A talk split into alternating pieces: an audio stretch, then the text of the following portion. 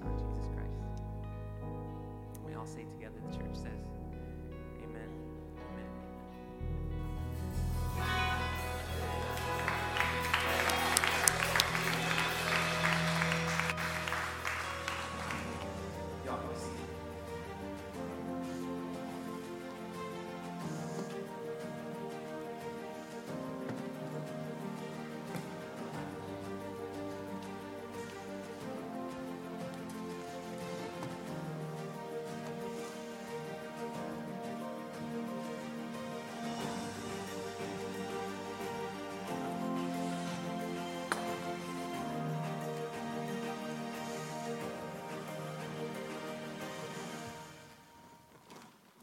Amen. God is good.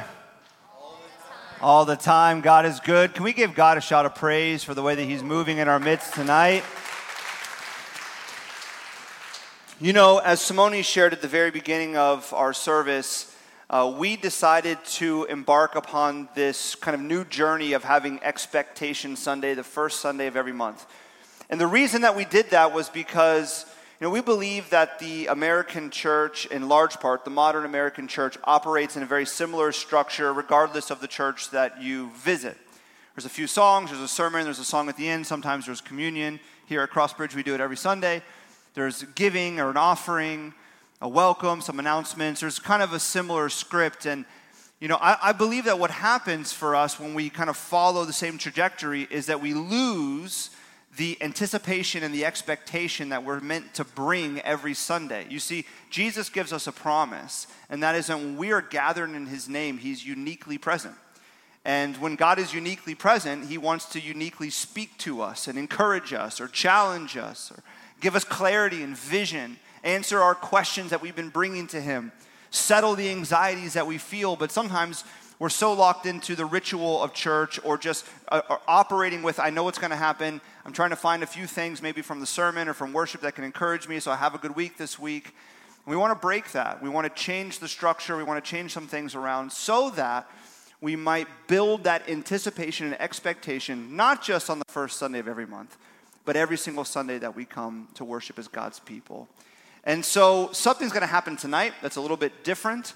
Uh, something that is, makes me a little bit nervous, but I think it's important because as God's people, we're meant to be engaged together in God's word. We say all the time here at Crossbridge that when we sit under God's word, when I'm delivering and sharing with you the sermon that God has prepared in my heart this week, it is not meant to be simply just a monologue where you listen and you take a few things. We're meant to practice and participate together. It's one of the reasons why on the Crossbridge Brickell app, we add all those notes. If you've downloaded the app, you know if you click on the notes section, there's all these notes so that you can engage and participate, go back throughout the week and jump into God's Word on your own. And so tonight, we're going to do something a little bit different. In this section of the service where we're going to be sitting in the text in Mark chapter 14, so if you have your Bible, you can turn there, Mark chapter 14, starting in verse 32. Or if you have the Crossbridge Brickell app, click on the notes section and click on today's sermon, which is entitled Wake Up, O Sleeper. You'll find all the text there as well. In this time together, we're going to have in the middle of this section live Q&A. Okay? That should make you nervous as it makes me nervous, okay? And I'm going to explain to you why, but here's the question that I want you to operate under and then send in your questions. You can see on the screen behind me, there's going to be a text number text, that's our text number. Now, let me tell you this off the, off the jump, okay? This text number does not have caller ID, okay? So you're like, I don't want to send in a question because then they're going to know it's me and they're going to think, no, no, I have no idea who it is. It's a completely anonymous number, so whatever you send in, it's anonymous and you're not going to be outed, you know, in any way, okay? But I want you to text in your questions of faith around these kind of two ideas. What doubts do you have about the Christian faith, or maybe about the Bible, about spirituality, or what causes you confusion. Maybe you come to church for the first time in a long time, or the first time ever tonight, or maybe you've been a Christian for decades, but what are some things that cause you confusion, that create a block maybe in your spiritual life and in your faith, that cause you to feel spiritually asleep in these areas of your life? Okay, so what doubts do you have? Or what causes you confusion in your Christian faith. That's the number. Make sure you put it in your phone, text it in. You have about 10 minutes until we're going to pull out some questions and answer some of them together, okay? If you forget the number, it'll be back up later. And if you are in the notes section on the app, it's there as well. So we are going to be in Mark chapter 14, verses 32 through 42. And I'm actually going to invite you to stand as we read God's word together. Just this section of verses. Will you stand with me? Here's what Mark 14 says, starting in verse 42. It says, And they, this is the disciples and Jesus, they went to a place called Gethsemane, and he said to his disciples, Sit here while I pray. And he took with him Peter and James and John and began to be greatly distressed and troubled. And he said to them, My soul is very sorrowful, even to death. Remain here and watch. Going a little farther, he, Jesus, fell on the ground and prayed. If it were possible, the hour might pass from him. And he said, Abba, Father, all things are possible for you. Remove this cup from me. Yet not what I will, but what you will. And he came and he found them sleeping. And he said to Peter, Simon, are you asleep? Could you not watch one hour? Watch and pray that you may not enter into temptation. The spirit indeed is willing, but the flesh is weak. And again he went away and he prayed, saying the same words. And again he came and found them sleeping, for their eyes were very heavy, and they did not know what to answer him. And he came the third time and said to them, Are you still sleeping and taking your rest? It is enough. The hour has come. The Son of Man is betrayed into the hands of sinners. Rise. Let us be going. See, my betrayer is at hand. This is the word of the Lord. Thanks be to God. You may be seated. So here's what's taking place in this passage. We were in Mark 14 last week, if you were with us, and Jesus was in the upper room. It's the Last Supper. There was a lot that happens in that passage. He tells Peter that he's going to betray him three times. Peter says, No way. They're having other conversations around this Passover meal. He confirms in front of all the other disciples that Judas is the one that's going to betray him, and Judas rushes out immediately. And then Jesus institutes the first communion there with his disciples, and now they have left. Now they've left Jerusalem. They've gone just outside of the walls to the base of the Mount of Olives, this mountain or hill that kind of looks over Jerusalem. They're in this valley known as the Kidron Valley, and there is a garden there they're familiar with. They probably knew the owner. They've been there several times, most likely to pray or to kind of have some peace and quiet out of the, the craziness that was Jerusalem. So they're in this garden, and Jesus says, I'm going to pray, and he takes with him Peter, James, and John and leaves the other disciples in one section of the garden. Now, this is common because you have the 12 disciples, but then you have the three Peter, James, and John. They have this place of priority with Jesus where he takes them to these unique and special encounters and experiences, like we saw several weeks ago with the Transfiguration.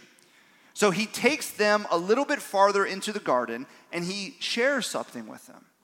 Jesus, as he is fully God and fully man, he feels things fully as a human. He says, My soul is sorrowful to the point of death. He's feeling the agony and the pain and the sorrow of not only the betrayal that is about to happen, but the cross that he knows he's about to go to, which is not only a physical death, but it is the death and payment for the sins of God's people.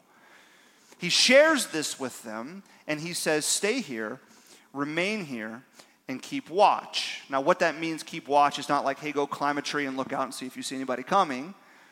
What he's saying is remain here and be watchful, spiritually, mindful of the moment. Keep watch over your soul, keep watch over this sacred time. Jesus goes a little bit farther into the garden by himself and he prays. And he asks God, you know, if you'll take this cup from me, this cup of judgment that I'm meant to drink, but not my will, God the Father, but yours. Now, he comes back the first time. It's been one hour of Jesus praying, and the disciples are not remaining watchful. They're not awake at all, they're sleeping. He wakes them up, and then he says something very interesting to them. Look what it says in verse 38.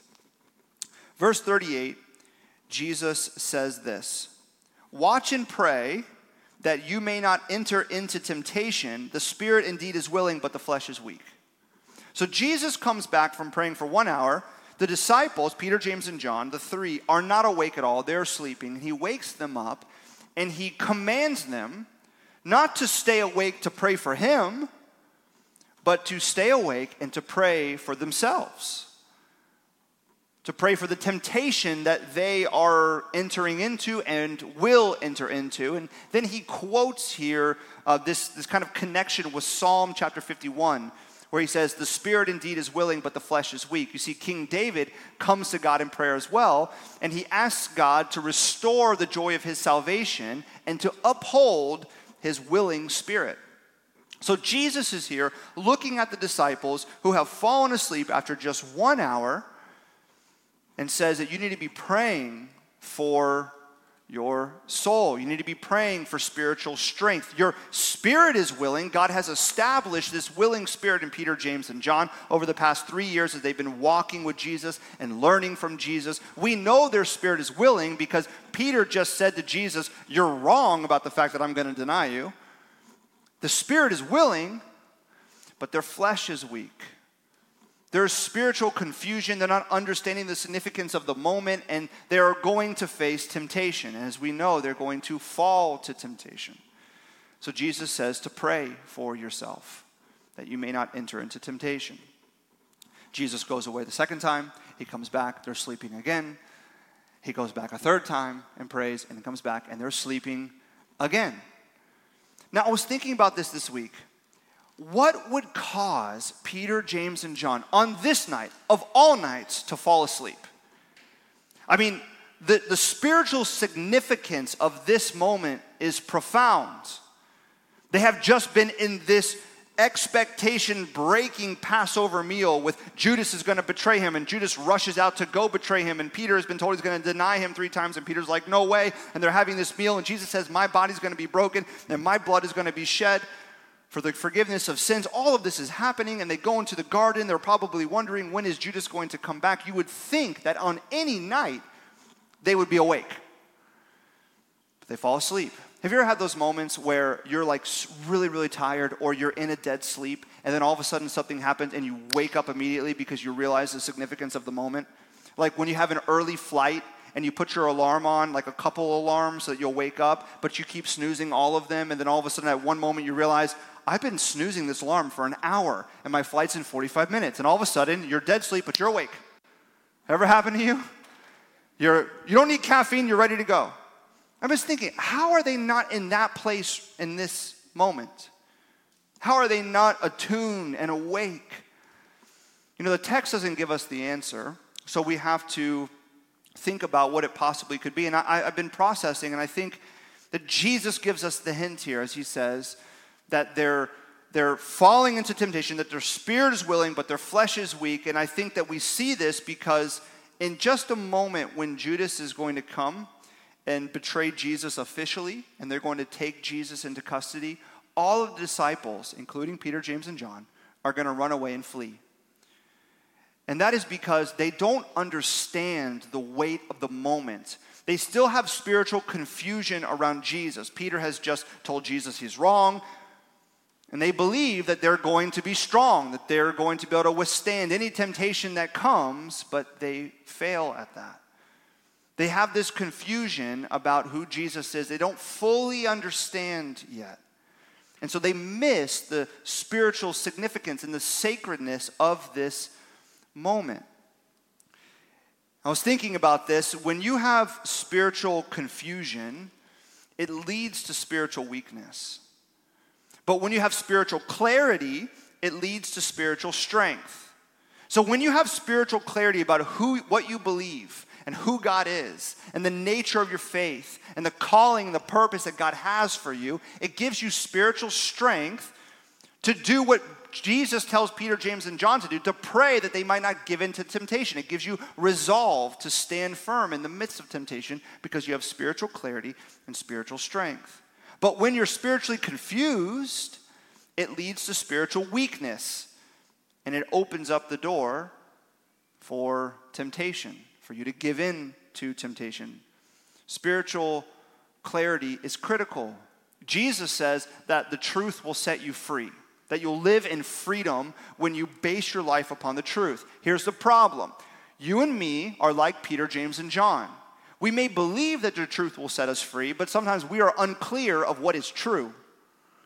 Peter, James, and John miss the truth of this moment. They miss the, the truth of Jesus' words. They don't wake up to the fact that they should be praying, that they may not fall into temptation, asking God to uphold their will, willing spirit. They miss it. And so this brings us to our questions together. Here's the intention tonight. The intention is not for you to text in questions because I'm a sage and I know all the answers, okay? Don't think that. You're going to be sorely disappointed if you think that's the case. But the reason that I want you to do this exercise, to text in some questions, if you haven't texted in yet, you can do it now, is because I believe it is important for us to think about what are those things that bring us spiritual confusion. What are those doubts that we have? What are those questions that we have that maybe we've never felt comfortable to share with a friend, with a family member, with our small group, let alone in church? Well, now you're sharing it in church, but don't worry, it's anonymous on the text. But see, we're supposed to walk through these things. We're supposed to sharpen each other. We're supposed to process these questions together, and I want you to get them out so that we might process and have a little dialogue together. And so, if you have texted in, go ahead and do so again. And we're going to try to walk through a few of these questions. And see, there's a lot of questions. Okay. And, uh, and my hope is that if you texted in any of these questions tonight and you want further clarity, uh, please come talk to myself or Simone after the service. And uh, we'd love to set aside a time for a few of our leaders. We have people that are uh, are really astute and uh, mature on certain topics as well. So we'd love to journey with you. This is an invitation for you to ask more questions, not just one time. So, okay, let me, some of these questions, I'm just going to, you know, I'm nervous about some of them. So let me, okay. Okay, here's a good question. Again, anonymous number. Okay, here's the, the question. It says, As God created humans to worship and glorify him.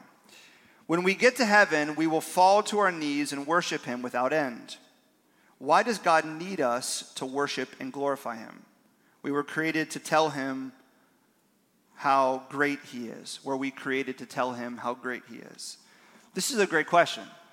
Maybe you've asked this before. It, it, it centers around this idea. Okay, is God so let me put this in like kind of a negative spin. When you think about it this way, you're like, why does God need us to worship Him?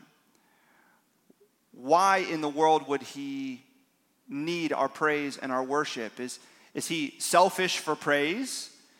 Is He somehow angered when we are not praising Him? And I think this is a really good question. There's a lot of ways that we could talk about this, but the thing I would say is that two things. One is why we're created, why we're to worship God, not only now, but eternally. So, God, in, in and of himself, is the greatest being in the world. He is the supreme being, He is the transcendent being, He is the creator being. And so, when we, as His creation, worship anything other than Him, we have misplaced worship. The reason that God is deserving of our worship for eternity without end is because it would be inappropriate for us to worship anything else because nothing is as valuable as, as He is. That's idolatry when we worship anything other than God. The most valuable thing in the world is to be worshiped. Let me put that on like a human level.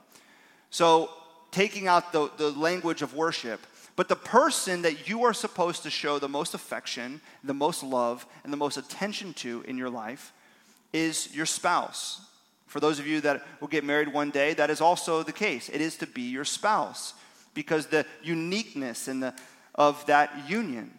And if you misplace your love and affection and attention to somebody else, that's inappropriate because there's a unique relationship. They should be the most valuable human for you to show that type of love and attention and affection to. Supreme, the best that you have, your whole self. That's why the Bible says that when you are married, you become one flesh. You're, you're, together uniquely. And so, in the same way with God, who is the supreme being, we are to give him all of ourselves. That's why that the, the Shema, which is in Deuteronomy, says it, it's the kind of the language of God's people of how we're to worship Him. It says we worship God with all of our heart, with all of our soul, with all of our mind, and with all of what? Our strength. Everything that we have is meant to worship Him because He's the supreme being. Now, here's the uniqueness about God. And a lot of these things, when we ask questions about God and His nature, there's mystery. Now, why did God create us to eternally worship Him? I'm not God, so I don't have the answer to that question, okay? But I will tell you this it's not only because we're meant to worship Him as a supreme being, but it's also for our joy. See, God has created us to enjoy Him forever, to, to be in relationship with Him in a unique way that is so profound that it is greater than anything that we taste in this life that is pleasurable or joyful. And so, our worship of God to without end eternally is not only for the praise of God as the supreme being, and so therefore it's appropriate worship, but it's also for our joy. There's nothing in the world that could bring us more joy than to worship the very God who created us. And so God is essentially creating an eternity that is for our benefit because we are worshiping Him, which brings the greatest amount of joy, more so than anything else we could put our time and attention and heart and strength to. And so I hope that helps a little bit. Um, okay, this is, a, this is a really good question. Would you, what would you say to one who keeps sinning the same sin over and over and over? Grievous sin. But believes, but believes in God's love and wishes they did not have these evil desires. Can I still be saved? Wow. That is a great question. Um, let me answer it like this.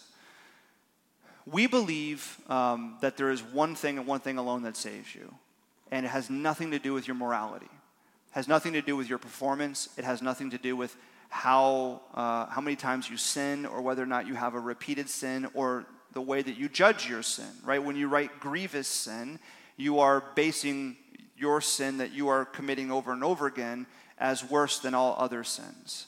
And, in some ways, it may have more consequences, and it, it may be worse in the way that it affects you as well, and, and maybe it harms another person. But the, the amount of sin that we have or the sins that we commit have nothing to do with your salvation. Jesus did not die so that you could perform for him and stop sinning and not commit the same sins over and over again. He died for your sins. Meaning, the, the command of faith and the promise of faith is that anyone who believes in Jesus will be saved. Not anyone who believes in Jesus and then fixes themselves later and doesn't commit the same sins over and over again. It's anyone that believes in Jesus will be saved. So I want to tell you this whoever texted this in. If you put your faith and trust in Jesus and his life and his death and his resurrection, God gives you the gift of salvation freely. That's why it's grace, it's unmerited favor. You can't do anything. You can't mess it up. Your, your sins are not too big for God's grace. In fact, the Apostle Paul, who many of us read the Bible and we're like, he's uh, unbelievable. And God did use him in unbelievable ways, and he was an unbelievable man. He talks about a thorn in his side, a sin in his life that is constantly poking him. And yet he's constantly giving it to God and seeking for change and repentance. And so let me tell you this if you believe in Jesus and his life, death, and resurrection, the grace of God is extended to you, and you are saved. Now, on the second part of that question, which is how um, do I process that struggle, right, of, of sinning over and over and over again? It sounds like you have a willing spirit, but your flesh is weak. You're like Peter, James, and John in this passage. And many of us in the room, you're not alone on this. I would tell you a few things. One, I think that it is so important that you stay committed to God and you preach the gospel to yourself. That when you come to God in prayer, when you come to God in His Word, when you read a devotional, if you get the YouVersion app, which is great, they have great devotionals on there as well, that you come to God knowing that He loves you. You don't come to God out of fear, you come knowing that He loves you and His grace is made available to you. And secondly, I would tell you that you need to be connected with someone that you can be honest with. Someone in the church, in a small group, find some way to connect to this community because we're meant to bear one another's burdens and carry one another's sins. Meaning, we're actually meant to be vulnerable with one another and to say, hey, here's what I'm going through, and here's what I struggle with, and, and I really have a hard time not falling into this temptation and have a brother or a sister that can walk with you and pray with you and encourage you and, and seek to help you on that path of repentance. So don't neglect the, the power of being with God's people. But know that the grace of God is made available to you. It has nothing to do with how you act, it has to do with what Jesus did on the cross. I hope you know that. Okay. Let me, a bunch have come in. Okay, here's another good question on the same topic. How do I know I'm not a lukewarm Christian? Hmm. Man, so this, that title, um, lukewarm Christian, comes from the book of Revelation, where it speaks about one of the churches and how it's better to be hot or cold, uh, but, but God spits lukewarm out of his mouth, and you're like, I don't want to be lukewarm. Maybe you're thinking that right now, like, hot or cold? I'd rather be, you know, hot as long as that's good and uh, not lukewarm. You know, I, I, that's a really interesting question. How do you know that you're not lukewarm? Um, I don't think our intention is to live with some kind of fear that we are lukewarm um, and that God is going to spit us out of his mouth uh, because we believe that we're saved again by the cross, and so he doesn't spit us out because we are struggling to engage with Him. Uh, he loves us because of what Christ has done. But by the very fact of you asking that question, I would say that there's probably things in your life that you need to process. There's probably Christian disciplines that you might want to engage or people that you might want to share how you're feeling and what you're going through. You might want to be honest with God in prayer. You know, one of the things I love about the Psalms, and my encouragement to you would be to pray the Psalms. Pick, start in Psalm chapter 1 and read Psalm 1, Psalm 2, Psalm 3 every single day throughout the, until you get done with the book of Psalms. Because King David, who writes the majority of the Psalms, he is honest with God. He, uh, a, huge chunk of the Psalms are Psalms of lament. it's David being full of sorrow and struggling with what he's going through and, and struggling with why God is not intervening in certain ways and behaviors that he's engaging in. And so I would encourage you to pray the Psalms and bring those as prayers to God, but also to kind of dig a little bit deeper under the surface of that question what it, how do I know I'm not lukewarm? I would say that is there something in your life that you feel as if you need to engage that you've neglected? Is it prayer? Is it reading God's word? Is it gathering with God's people? Is it getting deeper with God's people? Maybe you, you don't have anything that jumps off the map, but maybe if you just come to God in prayer, I believe that if you come to God in prayer and you ask for wisdom and you do not doubt, this is James chapter 1, that He will give it to you. That if you come to Him in prayer and you don't doubt and you believe that God is going to answer your prayer, He's going to show you wisdom. And so come to Him and say, God, I feel like maybe I'm lukewarm. I don't want to be. I have a willing spirit. But will you show me maybe a place that I uh, can engage you more, engage your people? And, and I think He'll show you. I really do believe that. Okay. Um, why, as Christians, are we constantly told, think like Jesus or, or what would Jesus do? Who's got the bracelet? Throw it up. You have the mind of Christ, etc., so think like him. What should that thought process look like? Okay, that's, a, that's, all, that's good. That's a lot. Why, as Christians, are we constantly told to think like Jesus or what would Jesus do? You have the mind of Christ, etc., so think like him. What should that process, thought process look like? This is a great question, and we maybe will bring it up again uh, in two nights at our, our event at the table, formerly known as Team Night uh, because it would be good to dialogue on this question with you all. But I think that you know one of the things that is, is, is interesting about the Christian faith is that we believe that when you come to faith in God, when you believe in the gospel, the good news of Jesus' life, death, and resurrection, it's not only that God extends his grace to you and you are saved, but it's also that you are united to Christ. The Holy Spirit who invades your life and changes your life and your, your mind and your thoughts and your desires and, eventually you will see your behaviors as well. The Holy Spirit unites you to Christ. In fact, the Holy Spirit is often called the Spirit of Christ. There's other ways of titling the Holy Spirit as the Spirit of Christ. And I tell you that because I think that, you know, there's two ways. One of the ways that you have the mind of Christ and you think like Christ, and you maybe, though it may be kind of corny now, but what would Jesus do? And you have the bracelet and you think about that, is you just read about Jesus. And you process in his word how did Jesus live? How did he engage people? What did Jesus do? How did J- Jesus think? How did he engage people? But secondly, is that you pray to the Holy Spirit. And you ask the Holy Spirit to help you to have the mind of Christ. In fact, 1 Corinthians chapter 2 tells us that the Holy Spirit helps us to understand the deep things of God. You know, one of the things I think that is missing in, in many churches, and I want to encourage this in you all, is that when you pray, pray to the triune God. We pray to the Father, maybe you pray to Jesus, but many of us never pray to the Holy Spirit. We never say, Holy Spirit, help me to understand this. Holy Spirit, will you reveal this to me? Will you give me wisdom? Will you give me comfort and peace? You see, we believe in one God, three persons Father, Son, and Spirit. And I think one of the ways that you have the mind of Christ is that you pray to the Holy Spirit. You ask the Holy Spirit to help you think like Jesus, live like Jesus the life of Jesus. You know, we say all the time in the church that we're to be Christ like. Well, the Holy Spirit helps you to do that. And so I'd, I'd encourage you in that. All right, we got time for one or two more. Okay. All right, maybe we should just like go like full like full throttle for one of the last ones, okay? Okay, here we go. Um, why would God send a good person to hell who did not sin on earth? But for the one sin of not believing in him while he, she was alive on earth because they did not have sufficient proof of God's existence. And in light of all the unchecked and unresolved evil, sin, murder, and death on earth without God's direct intervention. There's a lot there. I'm going to keep it right here for reference. Um, okay, so I think there's kind of two parts to this question.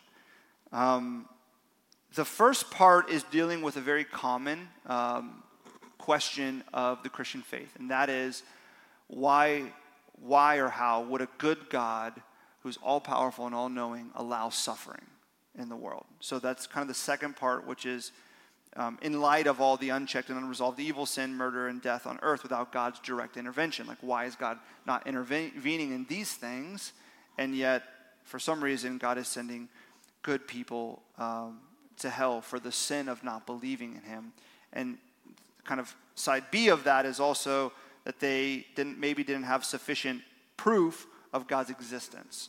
Okay, so um, first part, which is the all of the um, evil and suffering and sin in the world. How can a good God allow that to happen and not uh, intervene? Uh, there's a lot of great answers for that and a lot of great things to work through and to process.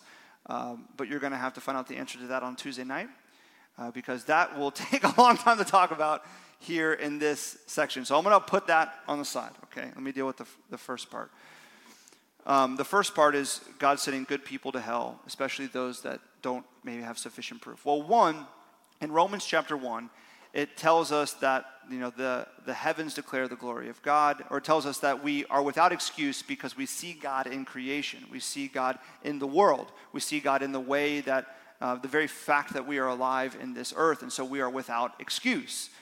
Uh, in fact so much of our soul is bent towards the, the question of is there a god? That's why the vast majority i think it's 96% of the people in the world believe that there is some sort of god.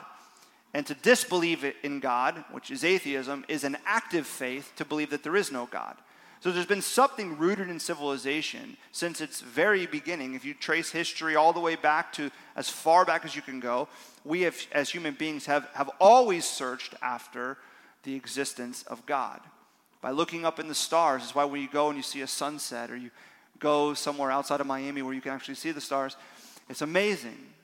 It causes you to say, How are we here? I do also think that the more that we advance in science, the more that we realize that there has to be a creator. There is an intelligent one who created us. And so I, I think that that's wired within us and that all people sense that. Now, some people say, okay, that may be true, but what if they've never heard the gospel? What if they're like, a, you know, a, a people group that's in the middle of nowhere and they've never had a missionary come to them? I think that's a good question. That's a hard question to wrestle with. Um, does, does God still send those people that never heard of Jesus um, to hell? I would, I would say, I don't know. What I would say is that I know that the only way that you come to the Father is through Jesus. He says that himself, that He's the way, the truth, and the life. But I also know that God works in ways that I can't possibly imagine. For instance, the Apostle Paul comes to faith not by somebody evangelizing to him, but by God meeting him on a road to Damascus as a, as a bright light. So I do believe that the grace of God is bigger than the way that I try to limit it, and that God can meet people in ways and places that I can't even fathom.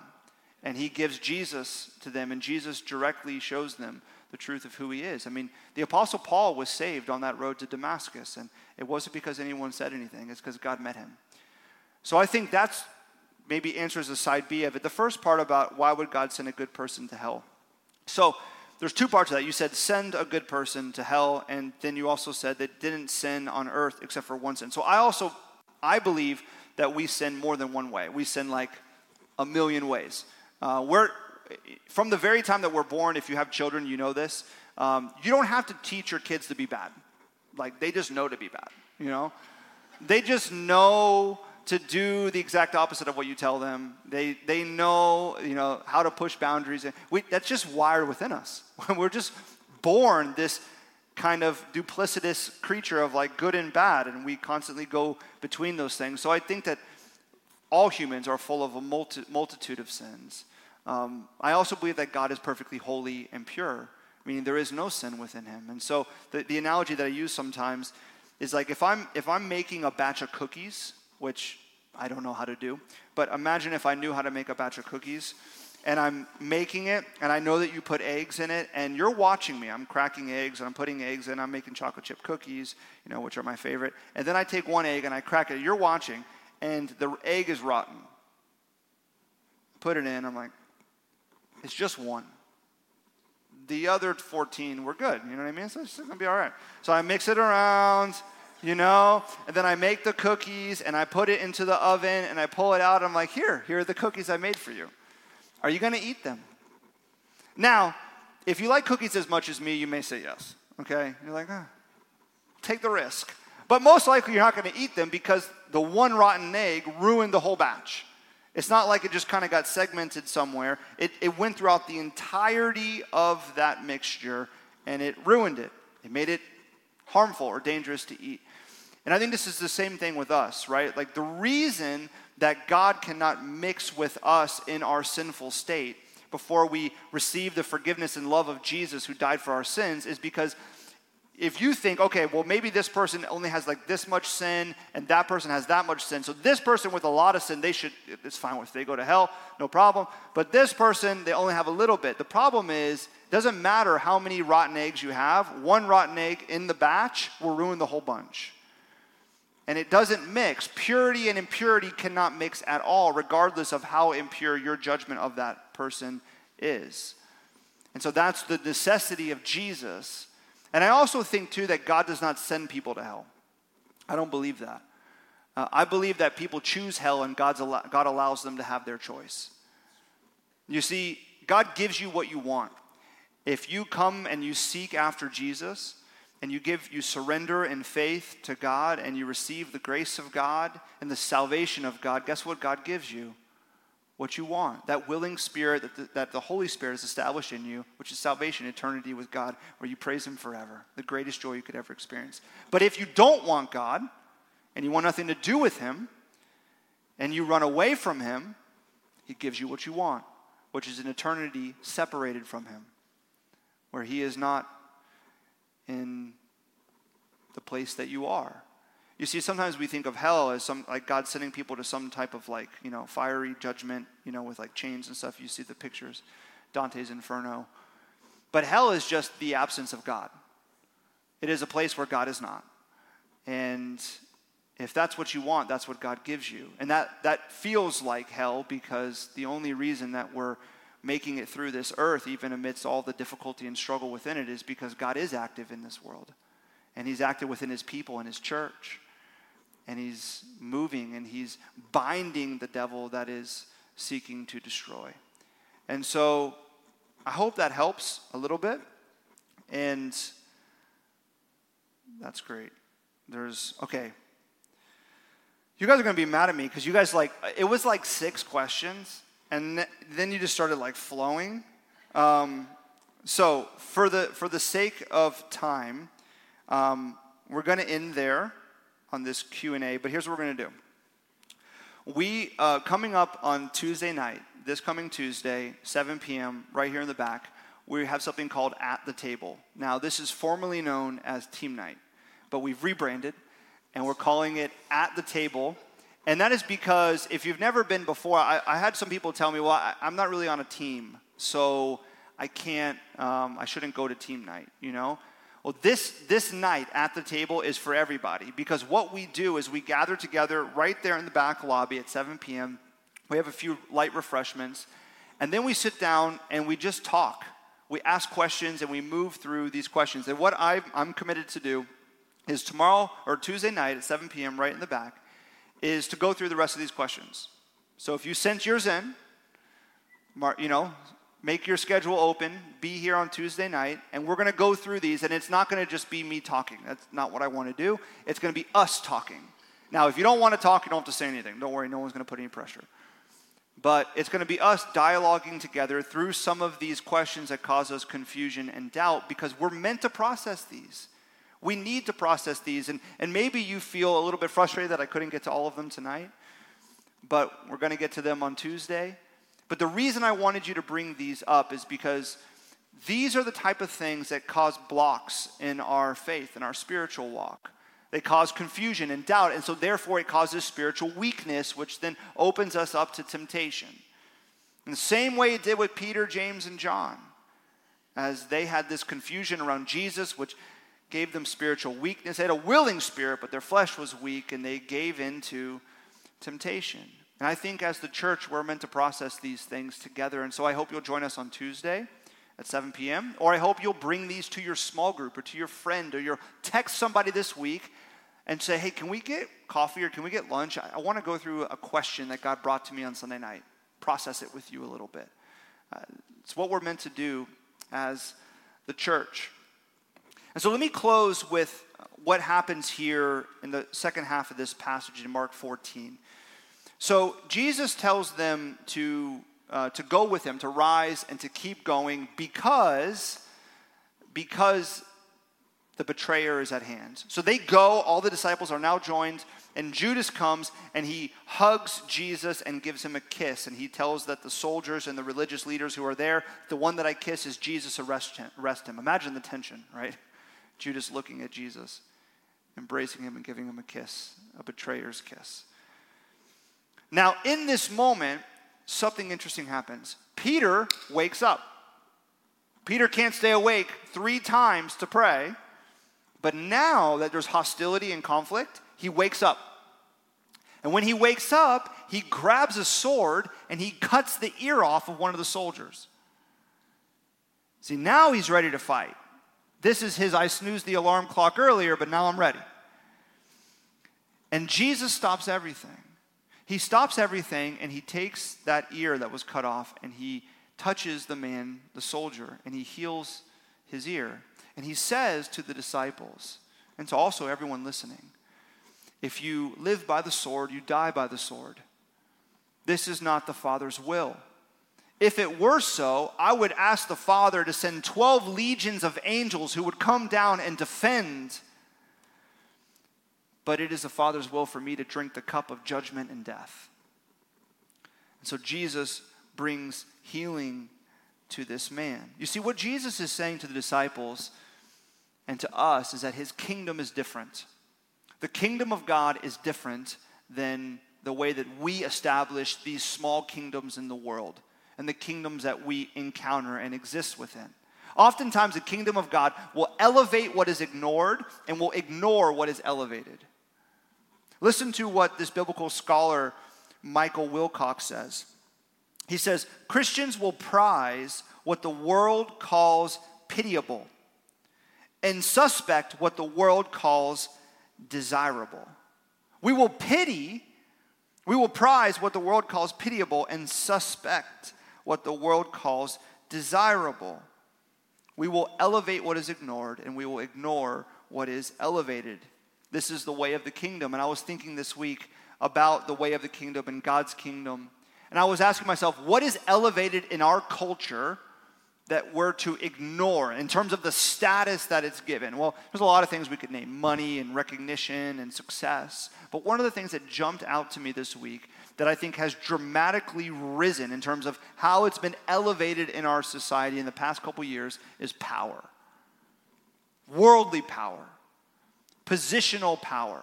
And what, what I want to say mainly is, is positioning or powerful positioning. Here's what I mean by powerful positioning it is establishing your opinions and yourself and your positions with power. This is elevated. Do whatever it takes to establish yourself and your opinions and your positions with power. Power in the form of violence, like many of us saw and mouth open at the Oscars last week. Power in the form of verbal assault, like every comment section in social media. Power in the form of character assassination, uh, looking to cancel somebody that's disagreeable to you so that you can more further establish your position with power. It's elevated. What's ignored?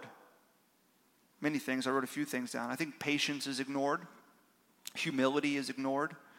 Ironically, open mindedness is ignored now in our culture. Charity, loving your neighbor, especially if they have different opinions and positions than you, ignored. You see, culture is looking for a fight, but the kingdom of God is looking to befriend. Culture is looking to establish positions powerfully, and the kingdom of God is looking to share positions lovingly. Culture is looking to polarize people, and the kingdom of God is pursuing people. It is the opposite of what is elevated so many times. And I believe what Jesus is saying to us in this passage and in this moment in our time in our history is that we need to wake up. Like he says to Peter, James, and John three times, you need to wake up. You need to pray because you may have a willing spirit, but your flesh is weak and it's going to lead you into temptation. We need to wake up and we need to put down our sword. That's oftentimes the moment that we wake up. And this is in the church too. We're spiritually asleep in these other places. We don't understand the importance and the spiritual weight of certain moments and, and arenas and opportunities, but we wake up when there's a fight, when there's conflict or hostility. And okay, now I'm ready. It's not the way of the kingdom. It's to wake up and put down your sword, to take love and not hate to seek inclusivity and not exclusivity. It's why we say that you can belong here before you believe. We want you to know that you're welcome here, even if you don't believe, to this community and this church. To take humility and not pride. To take greed or charity and not greed. You see, Jesus' mission in the way of the kingdom is to heal and not to kill. It is to heal and not to kill. It is to heal and not to fight. It is laying hands on the very people that want to harm and destroy the kingdom and bringing healing. Jesus heals the, the, the, ear of a soldier who's there to arrest him. How are we meant as the kingdom of God to engage people that are in hostility with our faith? Fight them? No, heal them. Lay hands of healing. So I pray that we would seek spiritual clarity and we would pray for spiritual strength. Jesus is leading a revolution. He's leading a, a, revolution, but it's not a revolution of us seeking to establish our positions powerfully. It's not that type of revolution. That may be other revolutions in our world, that may be the small kingdoms of this world, but the kingdom of God is a revolution that Jesus is leading that has these things that are a part of it powerful prayer. Powerful prayer, powerful patience and the powerful promises of God. And when God's people wake up and put down their sword and say, The kingdom of God is awakening me to powerful prayer, powerful promises of God, and powerful patience, guess what you find? Powerful people. Powerful people to bring healing. We are living in a culture and a time of great hostility. You know that. I don't have to tell you that. but we're meant to be looking to heal and not to fight, to heal and not to kill, to put down our sword and extend hands of healing. You see, God's powerful people, which I believe that we are because we have the Holy Spirit within us, God's powerful people are meant to bring powerful healing in 2022. I believe that. Powerful healing to friends, to people in the city, to coworkers, to neighbors, to culture. We're meant to engage culture convicted and courageous and Christ like. But we don't do that by saying, I'm going to establish my position powerfully. No, no, no. I'm going to be committed to powerful prayer and powerful patience and the powerful promises of God, knowing that when I do, I am a powerful person because the Spirit is active and living within me. And I might be, bring powerful healing whenever God gives me the opportunity. I pray that we would be that type of church. Will you pray with me? God, as we come to you now, you're powerful people, not because we have the ability within us. It's not because we are powerful in our own strength, it's because you are powerful. God, I pray that you would wake us up to the places that we are spiritually asleep, where we have confusion. Would you wake us up to the reality of who you are in your kingdom? Would you give us answers as we seek you in prayer and in your word, as we commit to your people, as we bear one another's burdens, as we listen and process with each other through our doubts? Would this be a safe place for that to happen? And would we be courageous people willing to share? God, I pray that you would bring spiritual clarity and spiritual strength so that we might be your people, moving by the Spirit, bringing